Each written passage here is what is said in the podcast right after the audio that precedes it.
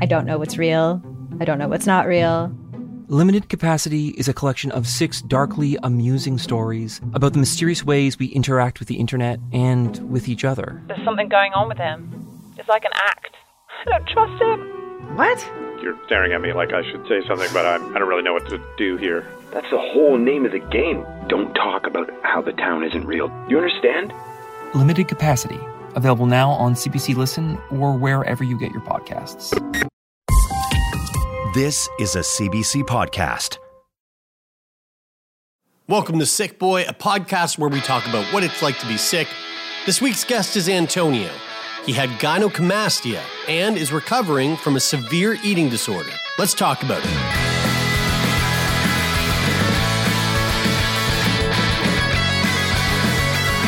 Here we go. Uh, this is going to be hella interesting because, and this is the second day in the row where we have uh, hopped into a recording where when I went to look at the pre interview doc, I was like, I don't know what. Can I just say that, I thought is. I thought we were talking to uh, we are going to be talking to a person who identifies as a female today because I saw gynecomastia and I assumed that gyna had something to do with a, a vagina, and then Antonio hopped on the call and I was like, "Oh, what's this?" Well, you're double wrong there, Brad, because because gynecomastia has nothing to do with uh, vaginas. That's Um, however, there is, I mean, there is, there's something to what you said that that Antonio, I saw you not nodding your head in sort of agreement of like thinking we were going to be talking about a, a woman's issue. Um, gynecomastia, gyna, gynecomastia. Correct. Uh, how about you give our listeners a rundown on what that uh, what that disorder or ailment or disease is? Yeah, sure. I mean, it isn't um, what you guys first uh, anticipated, uh, but there is a connection, right? And um, gynecomastia is basically just overdeveloped male breast tissue. Um, it's not. It, it, it's not a disorder or disease, but it is an issue that very few people know about. Um, and there really isn't uh, a solution to it, right? There's no cure for it other than um, corrective surgery, sort of plastic surgery. Um, so what what it means at the end of the day is that you are a male, you have all of the male biological reproductive organs, um, but you have excess breast tissue that makes you look like you have breasts, like you have boobs, and um, I'm not talking like dad bod, um, you know, like uh, a little bit of, of Leo on the beach. Yeah, exactly. Not not that. It's literally You're talking like- legit pair of tits. yeah, it, it's literally you know I had for a lot of my preteen teenage years like uh, a B cup. I'd, Oh, I'd say like Oh, wow. literally. Yeah, yeah. It was. Okay. Uh, it was. A, mine is a severe case, right? Or was a severe case. Um, it varies, right? The severity varies, but um, mine was was pretty severe for my age and my Wow. and my build. So, okay, h- uh, Antonio, how old are you now? I'm 31. Okay, you uh, you look 25. You're you're very young looking uh, Appreciate 31 year old.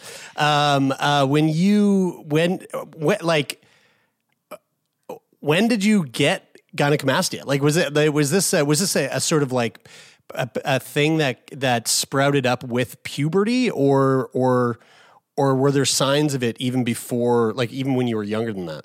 Yeah, it, it is sort of a hormonal thing, but it it does um, sort of it, it presented in me a little bit before puberty, although it became much more prominent through that process, right? So when I was around eight or nine years old, um, I was a, I was a heavy set kid, right? I was Okay, yeah, I was I was gonna wonder if you were like were you a chubby kid coming up or Yeah, so I was definitely a good old Italian chubster, right? Coming up in when I was eight, nine, ten years old, and um, you know, I was I was bullied heavily, you know, for that, right? I was I was tortured a lot uh, in the schoolyard for uh, for how heavy I was because I was the fat kid in class. Um, but as I sort of uh, grew up, as I sort of aged into my preteen, right? So 12, 13 years old, what happened was, you know, I sprouted up, right? I had a growth spurt. I sort of leaned out but I leaned out in every area except except my chest, right? So I Oh. was I was sort of um, you know not skinny, right? But I was leaner than I was, it, but nothing happened to to the breasts, right? So I was I was in a situation where I was like literally having to hunch over, and you know, it, because if I stood up straight, you know, it, it Did, would just did look you off. did you sort of attribute that Wow. um, excess breast tissue at first to like being overweight and then losing weight and then thinking that like oh I'm retaining a lot of the weight just like in my chest or whatever was that kind of going through your head yeah i mean my parents and i didn't know what it was. We had no we we had never heard of gynecomastia before i had i got diagnosed with it right? So yeah we thought i was just a heavy set kid and i was going through puberty and and hopefully once the sort of hormones kind of rebalanced everything else would kind of go along with it. But after a few years you know it was clear that it, it wasn't going anywhere right? I, I had sort of uh, gone through you know puberty. I had um, leaned out. I, I was turning into a man and yet i had very female attributes so you right? but you have you Is have this- like uh it's it's so interesting because I never one, one I've never heard of this before, but two I never would have guessed. By the way that you look now in your appearance. You're like you look like a, a fairly fit looking, more slim guy, but you have like a a pretty nice looking beard, especially f- for a guy who can't grow a beard like me. I'm I'm looking at your beard. I'm like I'm pretty jealous. Like I'd I like to have uh, some facial hair like that. But did you like in terms Yeah. of the rest of puberty and like developing as a guy would sort of expect? Like were your were the ho- hormones balanced in in that sense, and it was only the breast tissue, or or were there other things happening? You know, it's a great question. And I don't even know the full answer to it, honestly, because we never really did all the testing, right? We never thought um, to to check all that stuff out. But I will tell you, like my my build was always, you know, I don't know, mesomorphic or whatever. I there's ways to describe it, but I do have like wide set hips, right? Like I do have a little bit more um around the the midsection. Um, but really the most part was just just the breasts. Like, you know, I I grew facial hair i grew sort of you know underarm hair chest hair whatever it was it was all there the way it was supposed to be um, but but just never lost uh, the, the tits. Have you ever have uh, have you ever have you ever looked into the the how common how common this is because like I'm thinking back like when you say that and you're talking about being back in school and being bullied and things and like I'm The thinking back you to, used to to bully, school Taylor? and I'm like you know I, I was ne- I was never that I was never that person um, but I- yeah, fucking right. no, I actually, I actually, I actually wasn't. Um, and uh, and I like I remember there being like you know I feel like plenty of of of kids that were that were you know a little heavier set and like they mm. they they you know they had you know I'm sure that they, they a lot of them probably got made fun of and you know saying that they had man boobs or whatever the thing or whatever it was that they were being.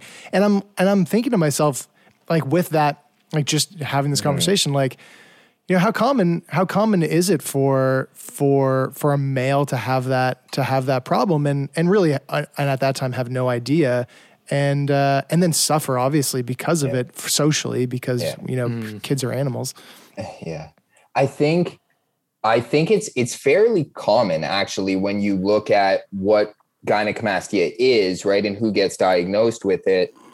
But again the severity mm-hmm. varies right across each individual case. Mm-hmm. So and and build comes into it too right i mean you would expect a heavier set person to have you know excess sort of fat tissue or breast tissue or whatever in in certain areas right um the difficulty was when I did lean out and I was sort of a normal, very normal build, athletic build. You know, I played sports and yet I had like, and again, you know, I'm not trying to be you know, sort of graphic or whatever, but think of a palm like the palm of your hand. Like I had a full breast, like Mm, in the palm of my of like my a hand. And bag when- of sand. yeah, and when I ran, they would bounce, right? And it it was it was very they were very prominent and very Man, um, noticeable. Yeah, right. I- to the I got I did a quick like a quick like Yeah. search. Like you can see here like that that so we're we're looking for people that can't see obviously because it's a Mm-hmm. fucking audio podcast. Um uh I did a quick like Google image search and like you can see from this image here like that Yep. that's clearly like um what what you would consider like a severe case Was- That's right. of of gynecomastia. and that's basically Really? that's basically what it was. Yeah, and it, and then as you see, like when you scroll down, it, like there is kind of, um, there is kind of uh, you can see like like this one here of Like Buddy pretty who's big like range. jacked up, like that that you know to the left on the left side, which I guess is considered gynecomastia. Like I look at that and I go, oh, that guy's just packed out. Like yeah, he's just Yeah. yoked and got fucking huge pecs. But you you can see like how it really does Mm-hmm. vary quite a bit. What Um, is the uh, what is the hor- it, like? Is it like immediately when you think of that in relation to guys? And I, I I know that I know that coming up um, coming up in um, in like high level sports, there was always talk about you know guys who might be using some steroids and then they come off their steroids and you know they their they that their muscle tissue starts to like turn into turn into fat and they might get they might have more breast tissue. Um and i know and like you know you have uh, attributed to some like you, hear things like is there too much do you have uh you know like high levels of estrogen Estrogen, yeah. is that is estrogen does estrogen play into it at, at all or is it or is it um or is it uh or is it something else Yeah, I mean it's a it's a variety of factors. It's it's basically just a hormonal imbalance, right? And I think estrogen can play a part in it. You know, lack of testosterone um, level, right? Too much testosterone, right? Um, How the testosterone and the DHT blockers interact, right? There's there's a number of different sort of um, factors and variables in you know why it presents the way it does um so i don't really have the the exact answer for myself and i don't i don't really think anybody has the exact answer either right because if they did they'd be able to treat Right. hormonally right, Right. For, Instead for of gynecomastia, surgically. right I- For- ex- I instead of imagine surgically, that, exactly. um, like, I'm just sitting here imagining how difficult it would be as a guy, you know, who identifies Brutal. as a guy at that age, dealing dealing with with the situation. Mm-hmm. Um, what was that like for you? Like, how did it how did it take a toll on you emotionally? Did it fuck with your gender identity at all? Like, did it make you? absolutely it did Yeah. Yeah, yeah. So I mean, I, I I was so young, right? I was like this started literally 8 to 12, 13 years old, right? So even in that in that phase of life, you're still tr- you're trying to figure out what the hell's going on You're in the first place, everything. right? Yeah, yeah, exactly. exactly. Like why am I all of a sudden flushed in front of this like 12-year-old girl who I used to, you know, push down in the sandbox or whatever, right? And so yeah, it did. I mean, I wasn't consciously That's called aware negging. of it. Actually, I, I Exactly, I- that's, right? uh, yeah.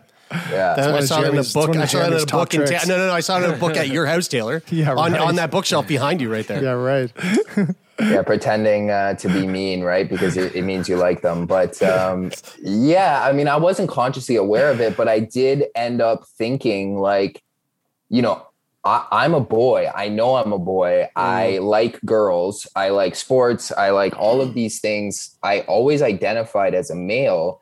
But when you go in the shower or you're taking off your shirt around the other kids that you're playing hockey and soccer with, and you're going like, they don't have breasts. Like, why am I the Yeah. only one who has these? And again, like, not they're not little or whatever. Yeah, it started to basically really screw with my mind and it started to make me think like maybe i'm just a mistake. Like maybe biologically i'm like a, a- an error. Like i'm a mistake. Like god mm-hmm. god or whoever right at the time you don't know you're a kid god made a mistake. I was mm-hmm. supposed to be a girl but i got all mixed up or uh, you know i was supposed to be a boy but somehow there's was a mistake and i'm half mm. girl half boy like literally to the point of like I didn't know what a hermaphrodite was, right? But I'm like, I'm a guy, right? I have balls, testicles, whatever, but I also have tits, right? So like how the like somebody makes sense of this Mm. for me. I had no idea how to do it. So yeah, I mean, gender identity not in the sense of how I identified, more in the sense of just like a genetic repulsion, like a genetic mistake Mm. that like nobody was ever going to find attractive or Do you, love. do you remember or- you said that that was like that was sort of like unconscious at first?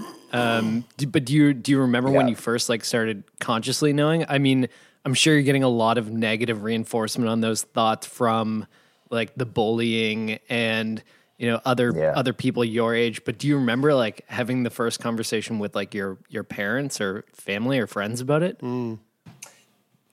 Yeah, I mean, not not distinctly, but I do know that it was heavily related to the bullying, right? And and just feeling totally abnormal and sports as well. Again, right? Like sports and my aunt and uncle had a swimming pool. I loved to swim, but I hated taking my shirt off, right? Um, so all of those different things, but the bullying was one because the bullying was targeted as well, right? As soon as I got to around 11, 12 years old, they, you know, they would pull their shirts out, right? Like at the chest level and in two Fuck. points, right? Walk around sort of effeminately, right? Like it was clear they were saying, like, you have tits, we Mm. don't, Mm. you're weird, right? Like we Mm. don't, we don't screw, we don't mess with you kind of thing. Like you're not one of us. So I think it was around like 12, probably 11, 12 years old when I was 100% sure, like, I'm going through puberty. I know I like girls. I'm 100% sure I like girls. I know I'm a dude. Um, but I know that, like, I can't live in this body. Like, something has to give. Mm. Um, otherwise, I, I don't know what I'm going to do. when was it that you when when was it that it became it, it even came across your radar i mean obviously like you're something changed when you when you when you got taller and you leaned out and then but then you're left with the with, with the excess tissue in your chest like when when is that the moment where you were like i need to talk to a doctor but like was that the first time that even um, talking to a doc about this as a like because again like you're talking about all these things that you're like hey may, may, i like this is just this is just me. This is like this is a, a, a mistake or whatever. Like when does it even pop into your mind that this that this is something that a doctor should even know know about it was a long process, man. I um I lived with it for a number of years, right? Um, in a in a pretty aggressive state, and my family doctor was a little bit older, right? He was aware, and we had brought it up to him, but he did the like you know generic family doctor general physician thing right? He looked in every in all the areas and he went like yeah everything's where it's supposed to be. Everything looks like it's supposed to look like you you have these things but you are overweight. So you know let's see what happens right? And let's revisit this after your entire social development is over. Yeah exactly. Until until you're like depressed locked in Yeah. the, the bathroom like crying your eyes out you know uh s- screaming at yourself that you're a disgusting you know repulsive person. Yeah at the end of the day that's basically what it was. I went through it took me about two two and a half three years i would say from about 10 to 13 years old of literally just begging my parents begging my family doctor to get referred to a specialist. But even that a specialist right quote unquote specialist was literally a mm-hmm. plastic surgeon like i went to see a plastic surgeon. They're like yeah you have it. Here are your options right? Have this surgery and fix it right? But it's always going to be a little weird um, or you know live with it it's, and, and it's see hard what happens too because it And- brings this like really interesting question you know sort of up and and that's like you know what what is what is right? Is it right to like teach us to love our bodies the way that they are or is it right, Right. to you know acknowledge that you feel uncomfortable with the way that you look to the point where it's causing disorder in your life and should you address that Yep. and make physical changes to your body so like if the doctor is assessing you and saying you know you're health you're healthy and there's nothing wrong with you it's just the way that you look then is it more um, important to get you the access to resources and help mentally so that you can accept and live with it? Yeah. Or is it Well, like a, hey, this just has to fucking change or I won't be able to live my life Yeah. comfortably? Speaking of that, like, is what w- this procedure? It, did it fall under like um, uh, uh, elective surgery? Right, Because it was because like technically you're healthy, like you're fine, everything's where it should be. You just have a pair of knockers. Yeah. Like, is it is it just cosmetic and and you have to pay out of pocket sort of thing, or all, all great questions. So the answer is depends how old you are. So if you are over the age of, I think it's 16 or 18. I'm I'm not 100% sure to be quite honest. I was under 16, right? I was I was 13, 14 when I did it. Um, but it is it is elective cosmetic surgery after you're 16 or 18 years old. Um, when you're uh, sort of a child and you have a severe case, it it mine was covered under under OHIP, right? Okay. Under, yeah. So Government. so, but so good thing you. I mean, good thing you as a 13 year old had the like the you know the self advocacy to push to like get the referral. You know, be, Yeah, like, I mean- before it became something that you had to actually unfortunately pay for. listen, I didn't think I had a choice, right? Mm, like in my mm-hmm. mind, as this 13 year old, I was like, this life fucking mm. sucks. Yeah, it was driving I, you mad. Yeah. I can't live like there's no Yeah. way I'm living another fuck it. I can't even live another five years like this, let alone the rest of my life. So in my mind, I had no choice. It was like, yeah. and even when I went to see the plastic surgeon, they were like, yeah, you can either do this or do that, right? Surgery, it's always going to be a little whatever. I was like, I, I don't need to hear anything else. W- Put me in the calendar today. I'll do it tomorrow, right? Yeah. Like, I put me in the operating room tomorrow. But the thing that I think is really important, and I hope, right? This is 17 years ago, right? Or 16 year, whatever it is. I hope it's come a, a long way, right? Because what I think is super critical that did not happen is addressing what you guys were saying, like, is addressing the mental component of mm-hmm. this, right? Like, I I went in there and I was having all these gender, you know, identities. So like, am I this mis- biological mistake? Whatever. Like, there's a lot of underlying mental, emotional trauma mm-hmm. and like just shit that's going on in your mind.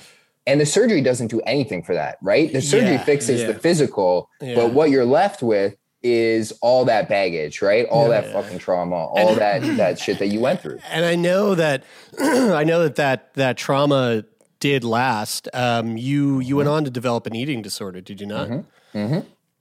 Yeah, I mean, I developed the eating disorder a little bit even before I got the surgery. Um, Yeah. To be quite honest, because I was, you know, a, a big kid and I got bullied for bullied for being, you know, the the fat kid in class. Yeah, what I what I started doing around 12, 13 years old to try to change my body uh, under my control before the surgery was to just throw my lunch away as soon as I went to, to school, right? So I'm Italian, right? My mom would pack a big Italian lunch. 18 um, lunches. Yeah, exactly. Just one right? one Big- day. Bucket nice of big gabagool. sandwich. Yeah, Yeah, yeah. exactly. Cold cut pizza. sandwich, right? A bunch of different snacks. Yeah.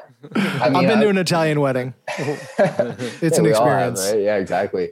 Yeah, so so a full liter a lunch bag, right? I would get sent to school with, and and first thing in the morning, every single day for probably a year or two years, I threw that thing in the trash. I didn't give myself an option. I didn't trust myself, right? If I if I didn't throw it away right when I got there, maybe I would eat something, and God forbid if I did that, right? So yeah, every single day for for good for school for the school year, anyways, right? I would get to school, I would throw away my lunch, then I would get home, and my mom would say, you know, it's time for dinner, and I would say, yeah, you know, I had all your beautiful big lunch and I had a snack when I got home. Not that hungry, mom. Like I might have a little bit of dinner, but not much. And it and it was pretty restrictive in nature thinking back.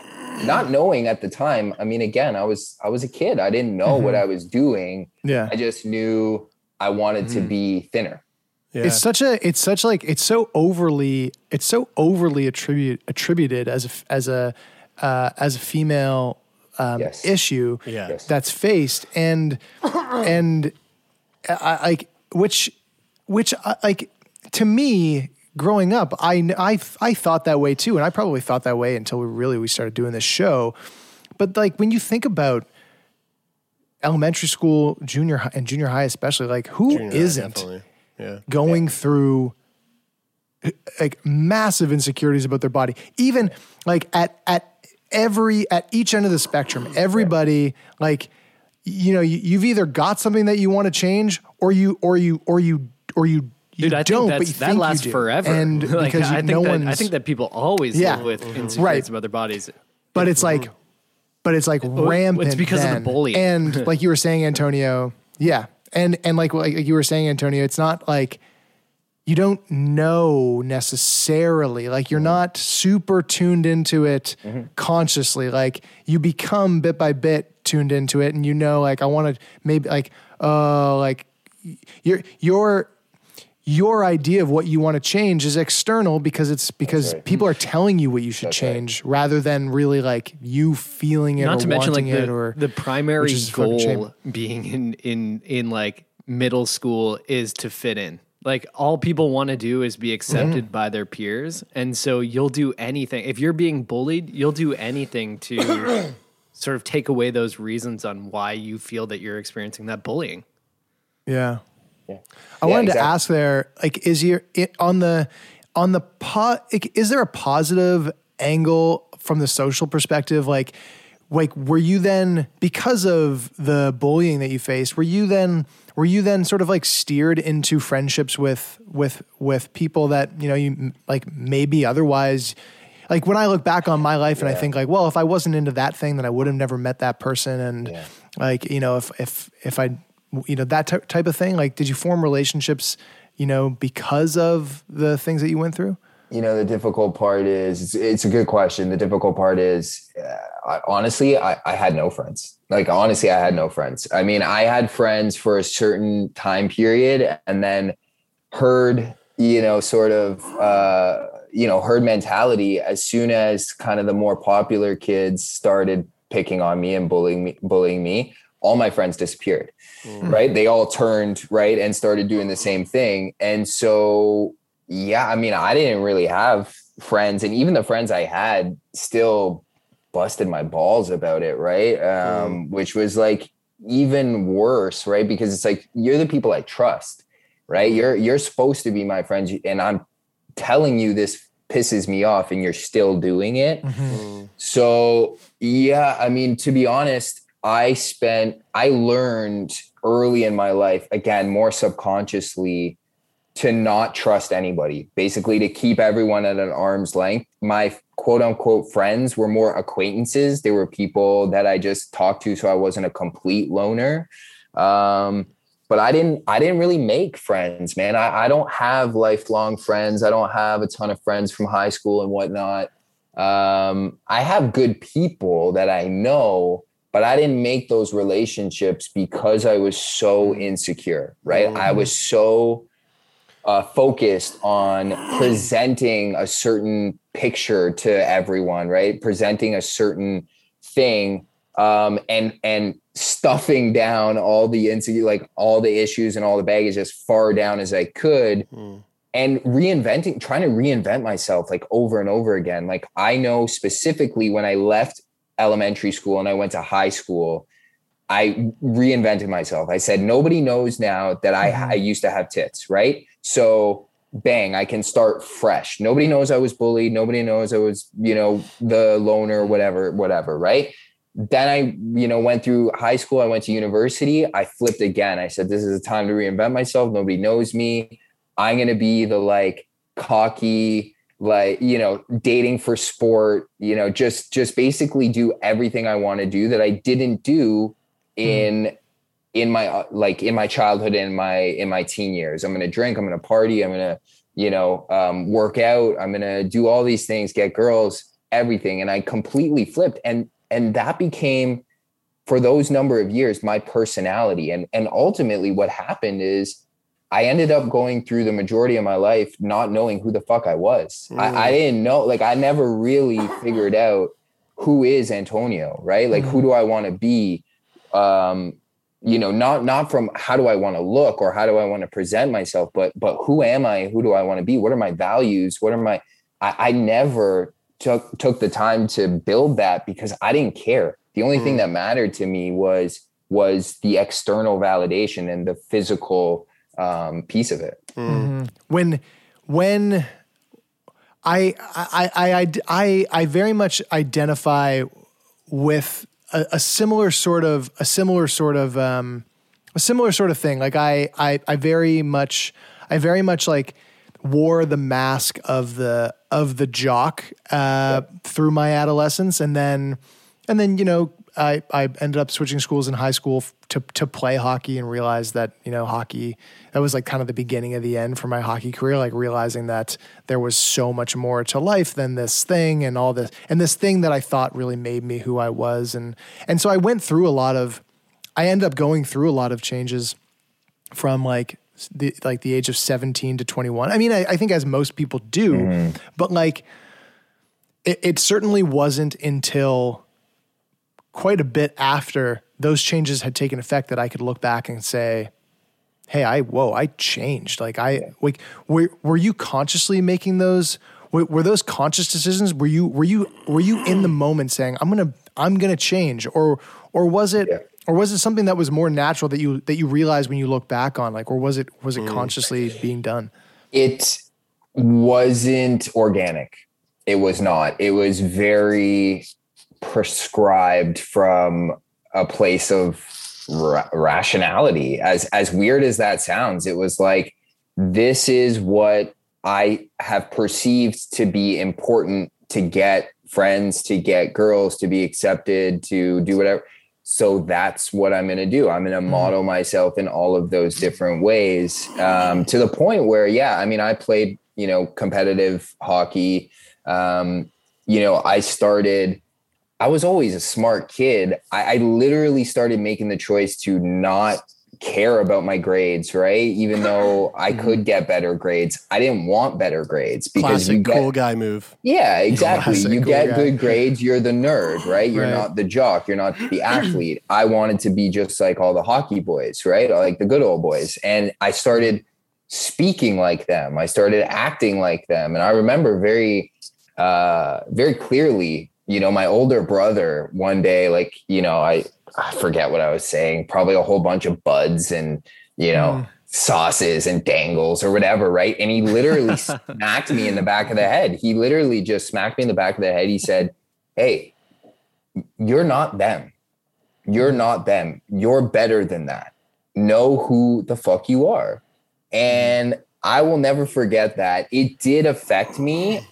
It didn't change completely, but at least it snapped me back into a always sort of an underlying sense mm. of like, this is the line, right? Mm. I'm not going to cross that line to the point where it's literally going to have an impact on the rest of my life. Like, I'm not going to get shitty grades because I think that's cool because that's going to stop me from getting into a good university and then, mm. you know, whatever else. But, but it still didn't, it, as much as you would think that's a powerful moment, and it was, that sense of insecurity was so deep rooted in me hmm. that I couldn't let go of it completely. Right. So hmm. I still wanted all of those things. And I still, again, went to all the parties and dressed in all the preppy clothes that were cool at the time, right? The Hollister, the Abercrombie, whatever it was.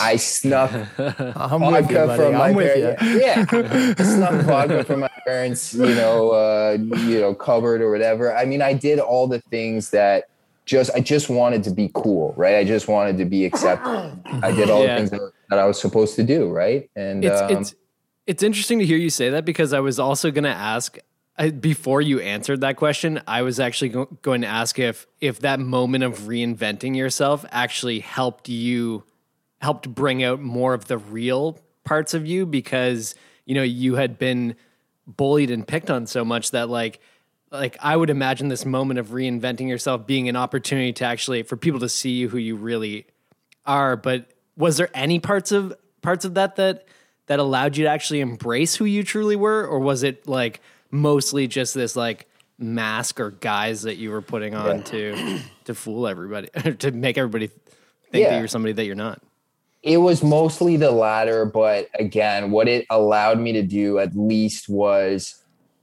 have a foundation, right? Like a sort of a baseline of the things that I did care about, even even though I wasn't comfortable showing them externally, right? For fear of um, you know, being ridiculed, right? So like my grades, I never promoted that, right? I never wanted people to know that, yeah, like I read books outside of the books that are assigned to us, right? like I write poetry, like literally. And this is the thing, right? Like, you know, it's so weird. Like I played the sports, right? I'm uh, obviously a male, right? But but everything in my life, there's been this like mirror of like a little bit of masculinity, right? Like a little bit of femininity in the things that I enjoy. Like obviously my my physical features, right? The gynecomastia.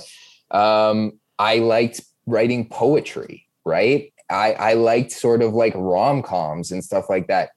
I was not letting anybody know that shit. There was no way anybody in my life was going to know that, not even my family, you know, but but yeah, I mean, uh, and then the eating disorder too, right? The eating disorder, as we talked about, like when people hear that, there's a there's a very clear picture for most people of what mm. of what comes to mind, right, from an mm. eating disorder. Mm-hmm. It is like preteen, adolescent, young mm-hmm. adult, like females, right? And mm-hmm. here I am, you know, a dude 30 years old, right? 25, 30 years old, struggling with an eating disorder. And it it it, it progressed and it got more severe over the years. Yeah. But but it was another sort of all through my life, there was this main stitch of like this feminine this more feminine emasculating sort of trend you know i'm glad you came back to the eating disorder thing because we we sort of just we sort of just uh scratched the surface of it earlier and yeah. and brushed by it um how did that how did your eating disorder um evolve and and and did you ever receive a specific diagnosis to your to your eating disorder and if so, what was the diagnosis?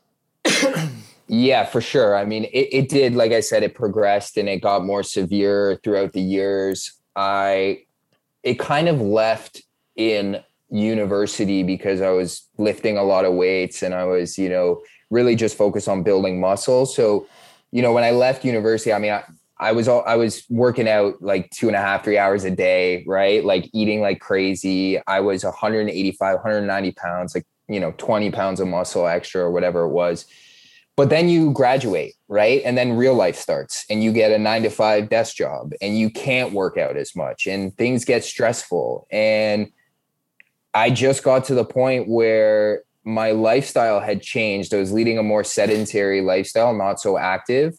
And so i said okay i i have to, i'm so i was so fearful of gaining weight again right? Because of all the the negative I had attributed to being overweight and being, you know, yeah.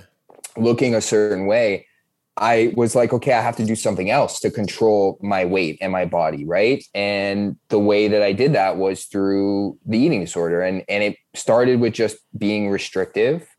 You know, it it it progressed into more probably anorexic, right? Like again, super severe restrictive and then I got to the point where I started, I was bulimic, right? I, I was bulimic only for certain situations, right? Um, you know, if I had had like a big, big meal, right, I was going to get rid of it. If if I had desserts that I wasn't like, you know, not supposed to have, right, I was mm. going to try to get rid of it. And the worst thing about it was it it was easy for me, right? I had gotten to a point where it, it had gotten really easy for me to do it. Um, and that's a slippery slope, right? But getting there, you would be you wouldn't believe the things that have happened and the things that you would think like nobody would continue doing that if this happened to them like i'm you know i forget what i was maybe 24 25 years old I've stuffed my my face full of everything I could possibly, you know, do. My stomach is distended like crazy. There's no option. I'm in like I'm on the the bathroom floor crying. I'm like this has to get like I got to get this out of me, right? I had no gag reflex, right? I'm I'm trying to put fingers down my throat to make myself, you know, vomit and and sort of get relief, and I can't do it. And because I'm- you've like your your gag reflex is just used to yeah, ex- like yeah. like you you've overused it to the point where like you don't have the reflex anymore. That's right. And Holy also also when you're trying to do it and you don't get it done in the first couple of attempts, then you like trying to get it done after that, like, you know, seven to eight attempts, whatever, is yeah, your your gag reflex is not going to be there. Mm. So I'm literally like in pain, crying. Like I, I'm like there. There is no option. I this has to come out of me, or I'm gonna like I, I, I'm gonna explode. So I literally grabbed, and I, I don't know what was going through my mind. This is the desperation, right? I grabbed um, a table knife, like a knife that you would use for, Oh, um, fuck. you know, like buttering bread or like whatever. Not a serrated knife, but just Yeah, like just a table butter knife. Yeah. Um, and it was long, right? And I it was longer than my fingers. So I said, okay, like let me use this. So I'm shoving a like a, a, a table knife down my throat to try to make myself gag and Oh my and God. and vomit, and it got stuck. It literally, No. yeah, I lost it for about 20 seconds, and I was Oh. freaking the Holy fuck shit. out. It was in my in my throat. And I've never told this story before, fuck. to, to be quite honest. So this will be news to anyone who hears it. And I'm I'm literally in my bathroom. I'm freaking out. I can't breathe. I have a knife in my throat, and I was able to literally put my you know hand in my mouth and pull it out. Whoa. And I'm bawling at this point. I'm Yeah. crying. I'm like freaking out. I'm like I almost died. Like I don't even know what would happen. Right. Yeah. Fuck yeah. And in my mind, I'm going, I'm never doing this again. This is the last straw. I will never do this again. Two weeks later, I was Right- doing it right again. back at it. I was Yeah. doing it again. fuck. And and that's the desperation. That's the Yeah. fear that was so deep in me that I would do that over and over and over again. And just because I didn't want to get, I didn't want to gain weight.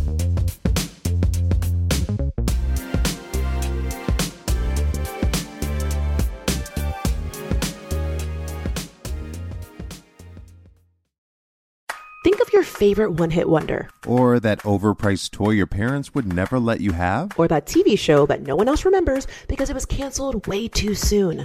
Now, what if we could fix it?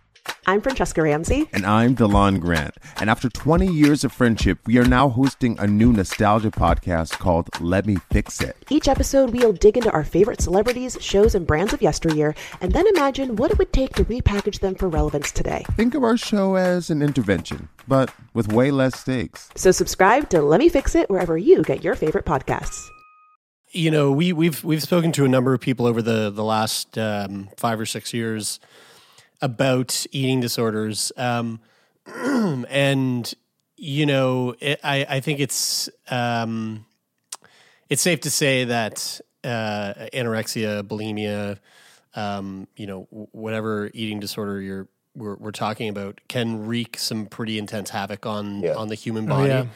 um what like how how bad did it get you know like how what what what kind of damage did you do to your body over those years of Yeah.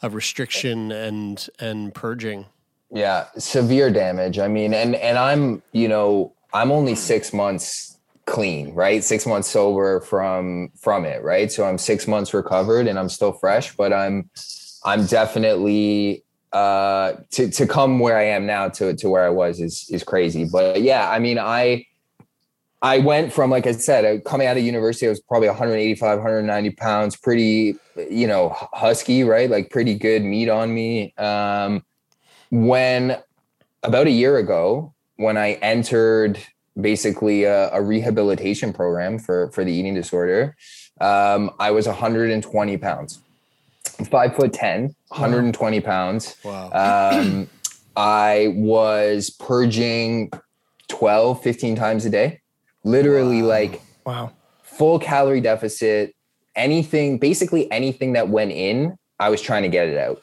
that that was basically how it was. Um, you know, and then to your point, like the physical toll, right? So let alone the the teeth, right? Like obviously my enamels like fucked, my teeth are fucked, whatever, right? Not as bad as some, but but they're they're not great.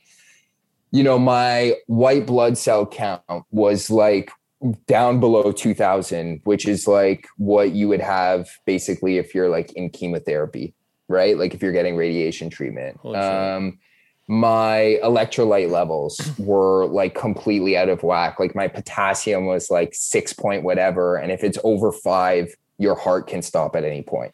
Literally. I'm not, Mhm. you know, I'm not playing.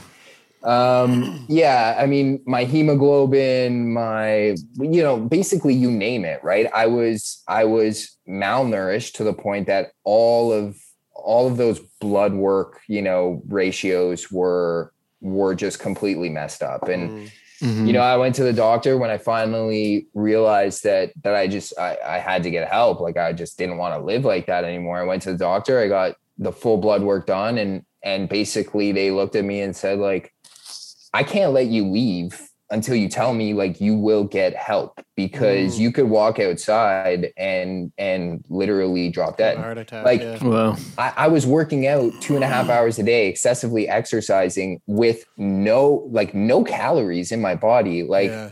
so many Mhm. times through those workouts, I would see stars. I would be close to passing out. yeah.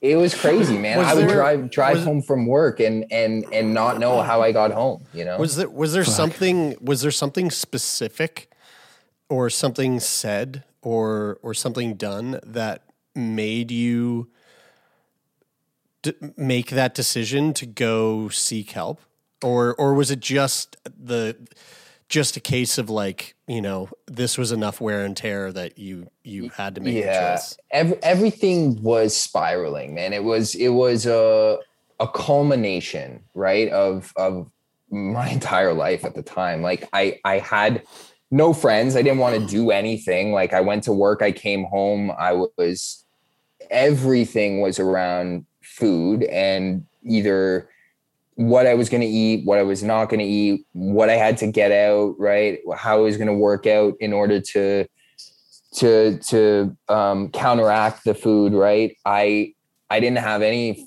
female interaction for years, right? I, not not only because nobody finds that stuff attractive, but like, how you going to be with a girl and then be in the bathroom yakking or whatever, right? Like, it just doesn't work, right? Um, so everything my my work performance right? Like it's not like i was i was terrible at work but man i couldn't i couldn't function cognitively anywhere near the level that i was before you know? Everything was hazy. Everything was foggy for like 2 3 years.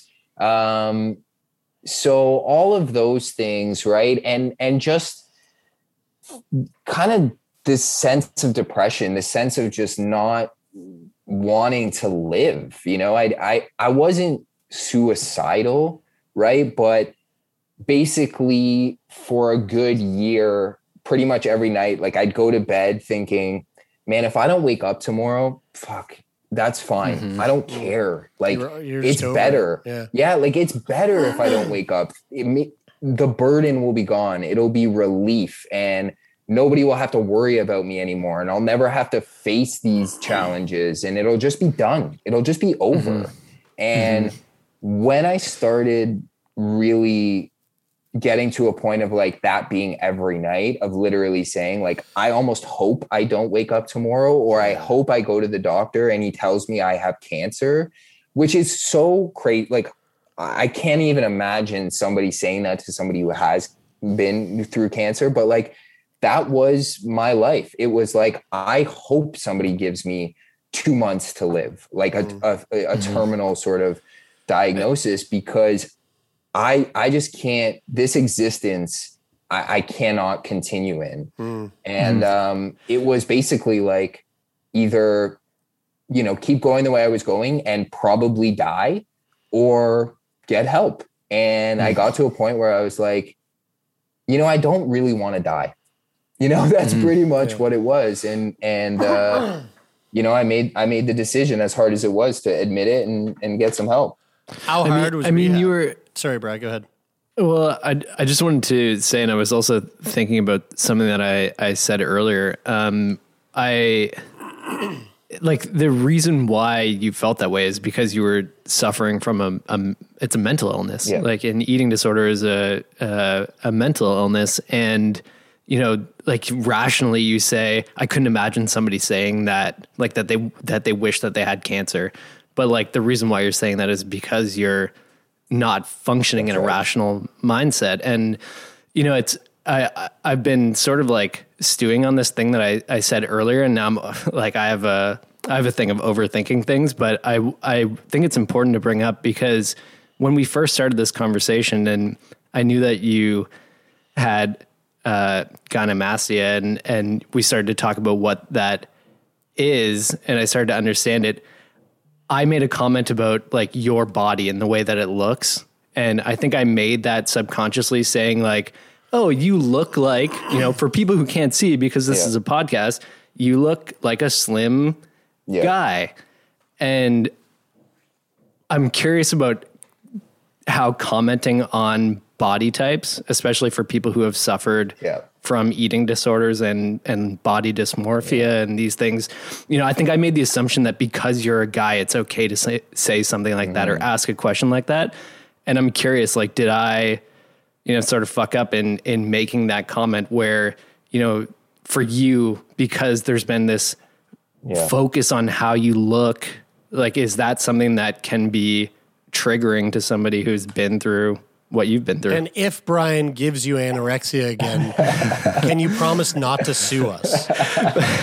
but uh, but i'm serious and and i know that that's a funny joke chair but like but but yeah i am i am serious and i'm Yeah. feeling i'm feeling bad about saying yeah, that yeah. I mean, listen, um, I appreciate it, right? I think the sensitivity is what I value, and and I think it's a great thing that that you are rethinking it a little bit. I, I would say don't overthink it. Don't beat yourself up about it. It is it is a normal thing to say right it really is i mean that's the that's the the reality of the situation but what i think is important having been through this myself right for me i try to make a conscious effort to not make comments about other people's bodies anymore right? Um yeah. even if their body is what we would deem to be the ideal like ideological sort of male or female physique right? Like there's just so much in that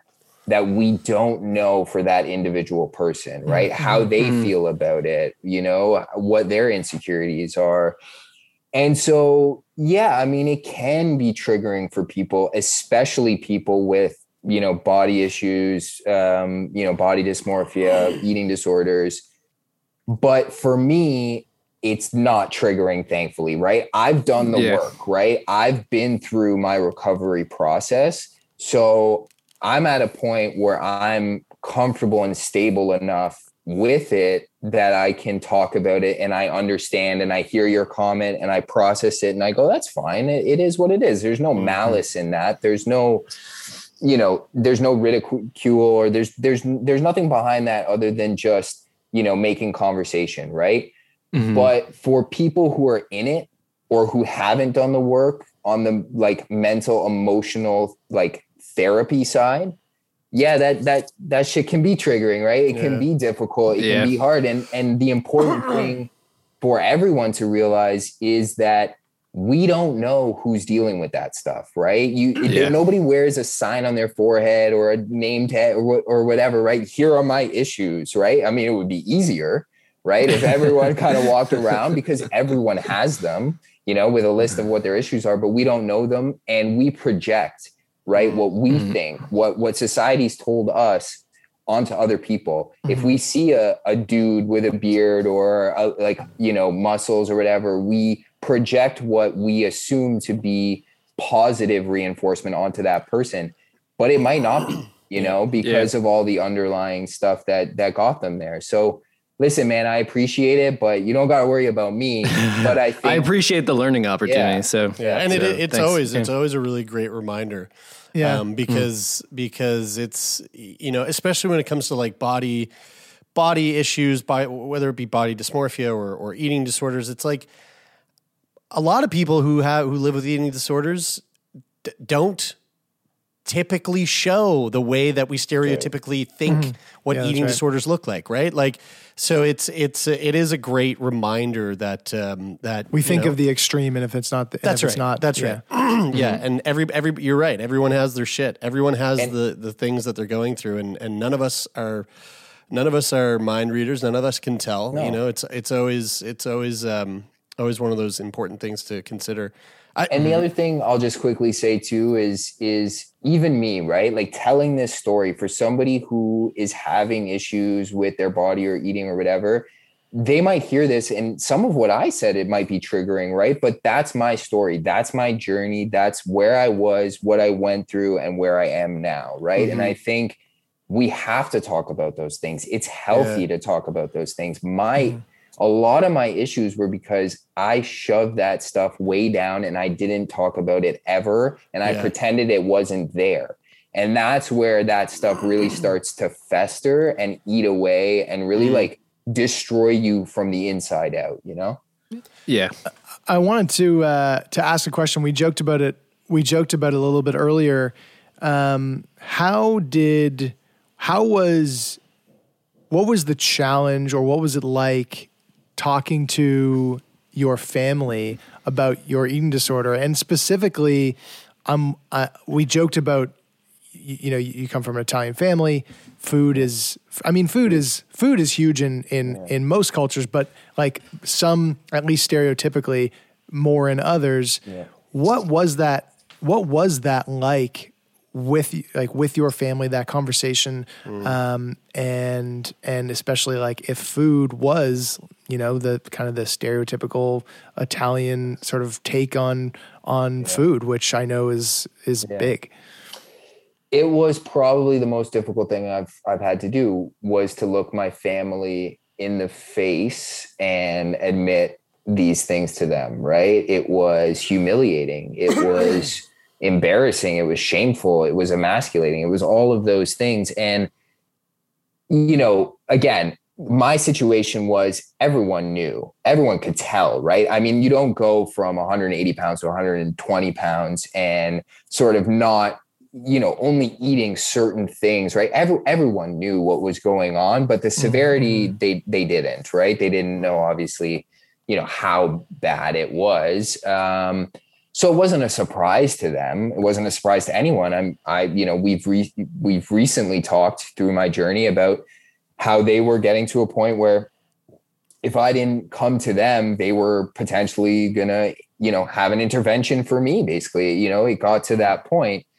But regardless admitting it to my doctor and admitting it to my mom who i am like the most close with right? We have the best relationship was really difficult but still easier than having to look my brothers in the face having to look my father in the mm-hmm. face right? Like the mm-hmm. male the male um role models in my life, right? To have to say these things to them was the most difficult thing I've, I've like literally ever done in my life to the point mm-hmm. where, yeah, for about two weeks from when I admitted it to when I could like even just show my face around them again, right? Like I Mm. couldn't, I couldn't look them in the eye. I couldn't talk. I couldn't talk to them.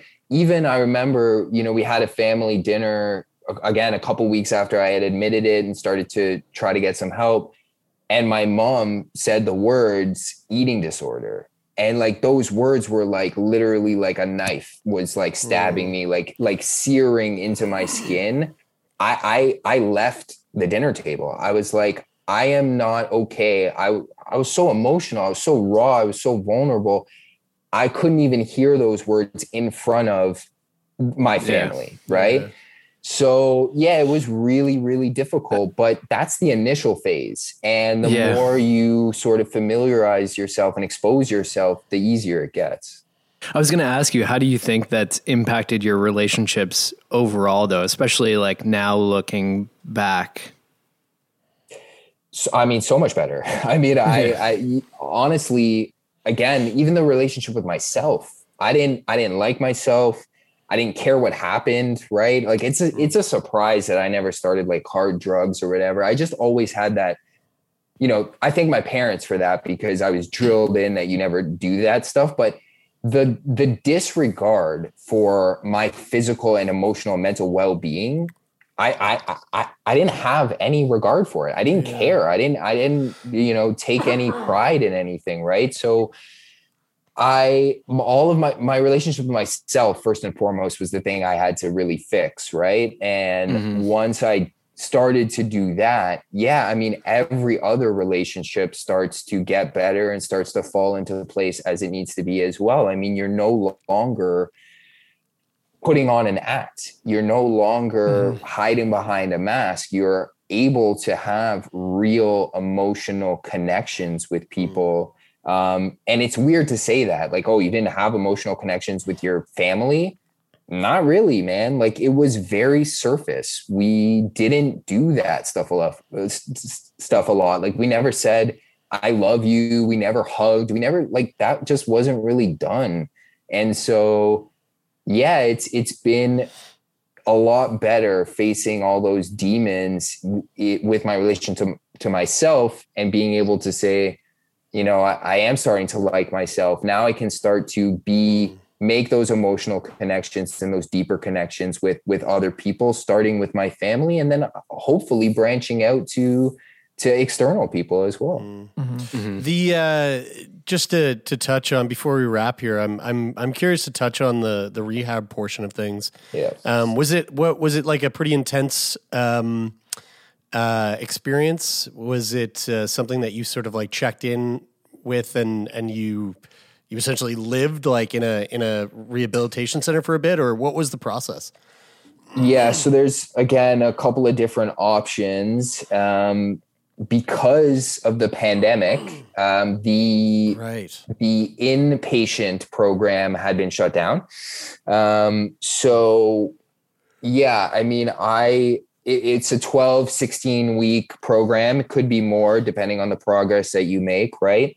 Um, it's it could be inpatient where you're living there five days a week and there you're on a meal plan, you're doing, you know, cognitive behavioral therapy, they're teaching you about nutrition and about food and really they're watching you eat right? Yeah, are you eating and not restricting and not purging right? Not not you know um getting rid of this stuff. And my program because of all of that was three days a week um virtual sessions so i had a a 16 week um, process, three days a week. You're on a meal plan. They tell you what to eat. They watch you eat it while you're on a laptop camera, like we are now. And they force you to like be there for two hours so that, you know, they know that you're not, you know, going to the bathroom and getting rid of it or whatever else. And that was the process. And then again, there's all the hmm. therapy that goes along with it. But the really difficult part of that entire process was the fact that every single other patient was a female. Hmm. Every doctor, every therapist, every administrator was a female. Every guest speaker was a female. All of hmm. the stats and all of the data that was being shown was based on females because, again, the numbers say 80% of people who, who are diagnosed, right, are female. So hmm. here I am, right? Going back all the way to 10 years old, 11 years old, going like, what the hell? Am I a boy? Am I a girl? Am I a mix of some crazy biological mistake, mix, whatever? And and trying to live my life as presenting as male and as manly as I can, coming full circle to being 30 years old on, you know, in this eating disorder program. And everything is is surrounded or around or or sort of you know focused around females. Yeah. and you it's just a, another reminder of like man i don't fucking belong here. I'm a i'm a guy. I'm not supposed to have these issues um the same way i wasn't supposed to have breasts right and and so it was this weird like full circle sort of experience but what it allowed me to do was really figure out that I never really dealt with the issues of, you know, when I was 12 years old, right? Like Yeah. I basically what happened was you know, I, when I got that surgery and I got, you know, the breast removed, I basically like branched off, right? Like I basically split from a personality perspective. Like this 12 year old was still always there. And all of that baggage, all of that trauma was living inside of me. But I was living this other life, right? I mm-hmm. was living this other persona. And when it came kind of all for full circle in that program, it forced me to open up that box, right? It forced me to really look at all of that and and sort of try to connect the two together and and really become you know like like the person that i have to be going Mm. forward Do you, do you like one of the things that I've heard in, like a, a number of times now through this conversation is this sort of this internal battle of of of like viewing your your feminine yeah qualities and and those qualities sort of um sort of causing like a a a a a, a, a short circuit in the mainframe, you know, like kind of a Mm. glitch where it's like, wait, wait, wait, this is this doesn't feel right. This doesn't feel right.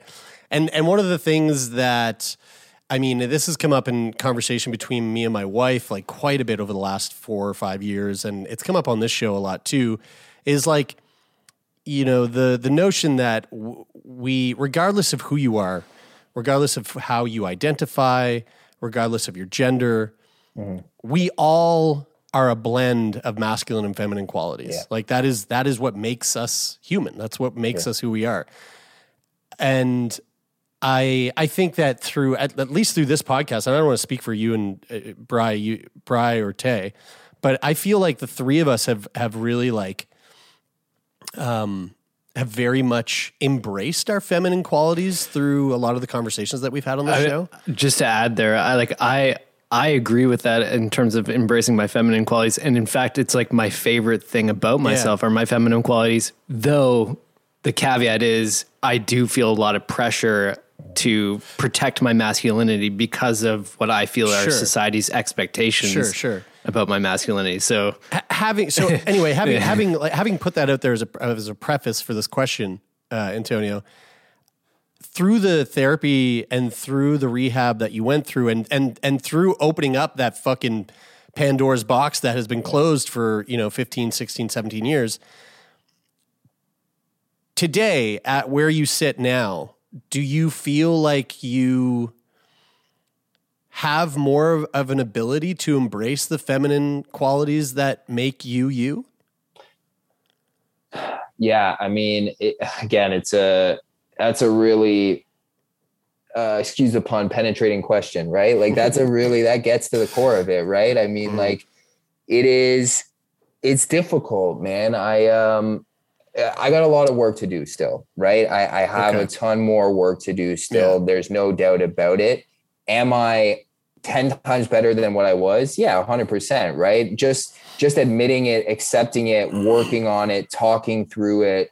Um absolutely. I mean those are the first steps but there is this twinge right? There is this still sort of in the back of my mind society stigmas say these are feminine qualities these are male qualities and these are how we attribute them right? And and if you it's okay if if you're clearly male right? And you're masculine in a number of different ways that we can attribute like we can perceive then it's okay for those people to show those feminine features right? But if there's a question right? If they're eh, i'm not 100% sure like you know what this person's about and then you start to show feminine qualities yeah i mean i still have that worry or you know that little twinge of of shame and embarrassment around truly embracing those things. But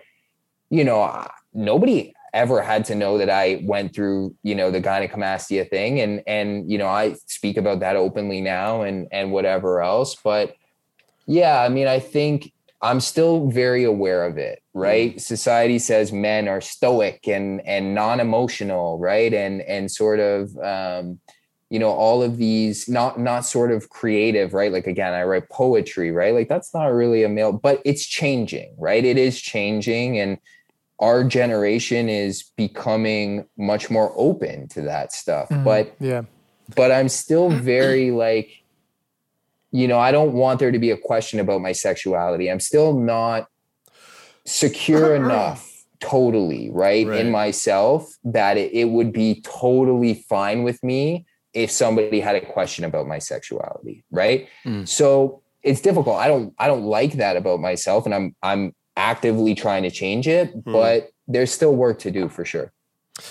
Well, man, I gotta say, like you, uh, kudos to you for for, um, and this isn't this isn't a comment on your masculine qualities or your feminine qualities, but kudos to you for being vulnerable and for for sitting down with the three of us and sharing uh, sharing so openly because you've been through man you've been through a you've been through a fucking lot. And and like you know we started the conversation surrounding the gynecomastia but like that was just that was really just scratching the surface you know that Mhm. was that was just the beginning of of an entire you know half of a lifetime of experience uh, of hardship that you've been through. And so i want to say thank you for being for for showing the courage and the vulnerability that it takes to have a conversation like that in in in front of a few strangers but but also knowing that this is going to be listened to by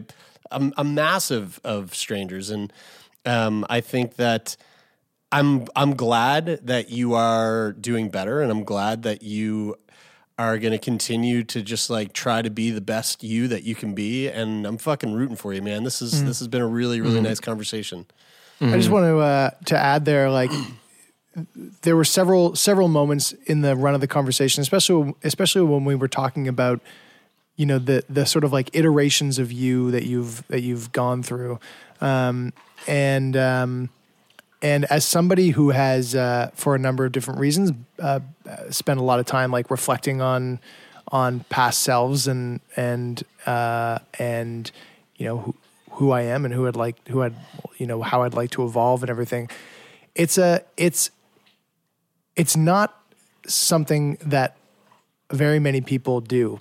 And sometimes unfortunate the unfortunate side is that a lot of times it takes something really fucking awful to to to to open that door for you to to become a reflective person that can that can kind of like objectively look at yourself. Um and uh and and I'm sorry and I'm sorry that it seems like it did take something um you know awful but uh it's a it's an it's an incredible gift um and uh and not to put it on you but it seems like it you know the really tough shit kind of gave that to you. Saved my life man. I just want to I just want to take my time to remind people this is my monthly reminder that uh, you can do exactly what Taylor and Antonio and Jeremie and I do by reflecting on your past lives by going to see a therapist. And I know it's not accessible to everybody and it costs money, but dude, that's what you do in therapy. And for me, um, going to therapy this past year has been totally life changing. So, uh, yeah, just your monthly reminder. There you go. I'm glad you. You're, I'm glad now it's a monthly thing. Yeah, yeah. well, Taylor, Taylor, I th- Taylor, you like the way that you just talked about that right there. You should be going to therapy, dude. uh, Antonio, uh, thanks again, man. This really does mean a lot that you took time out of your day today to share with us.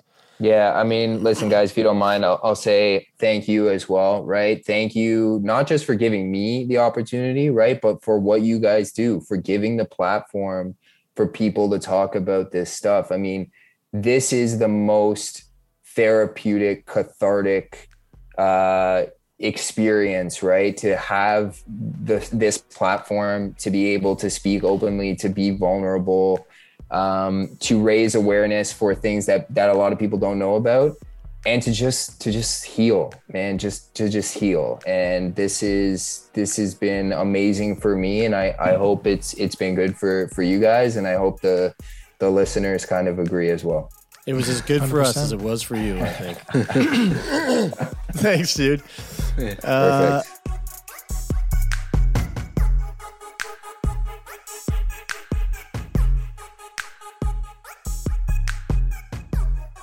Wow, there you go, folks. That was what a wild conversation.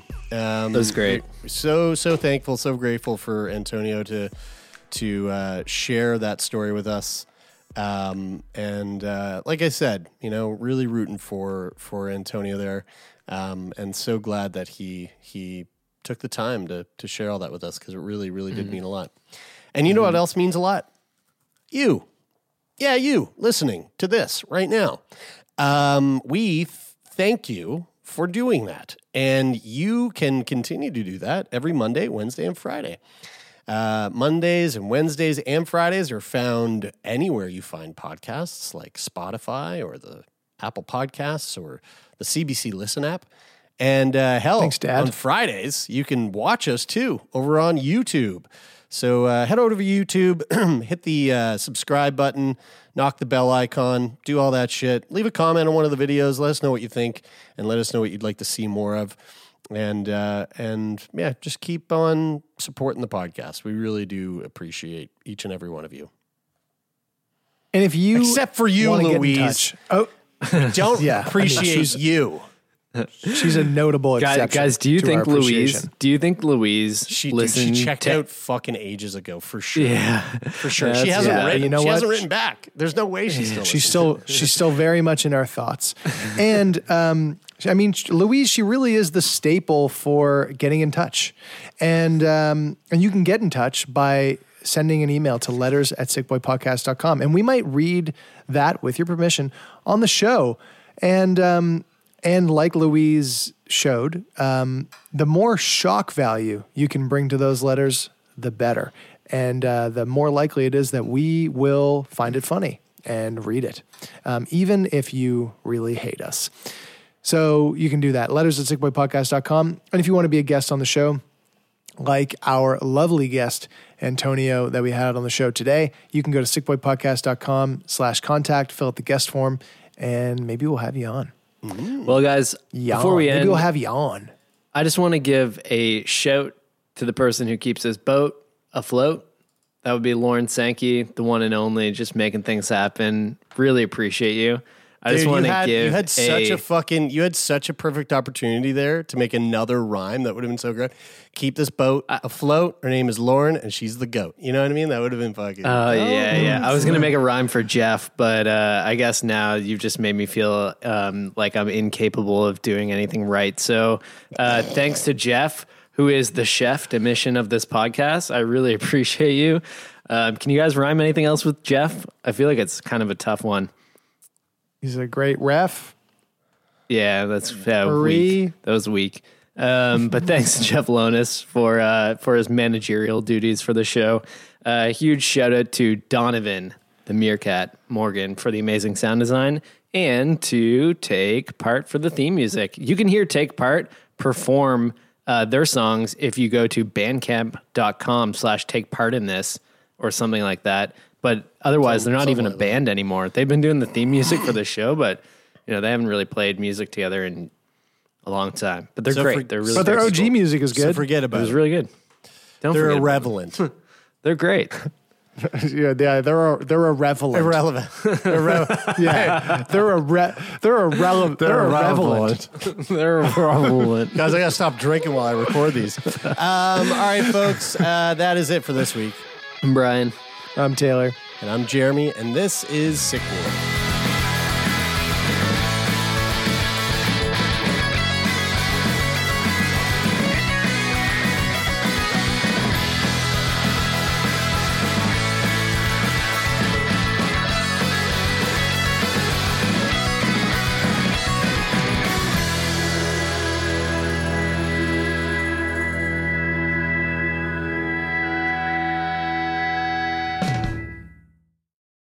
For more CBC podcasts, go to cbc.ca slash podcasts.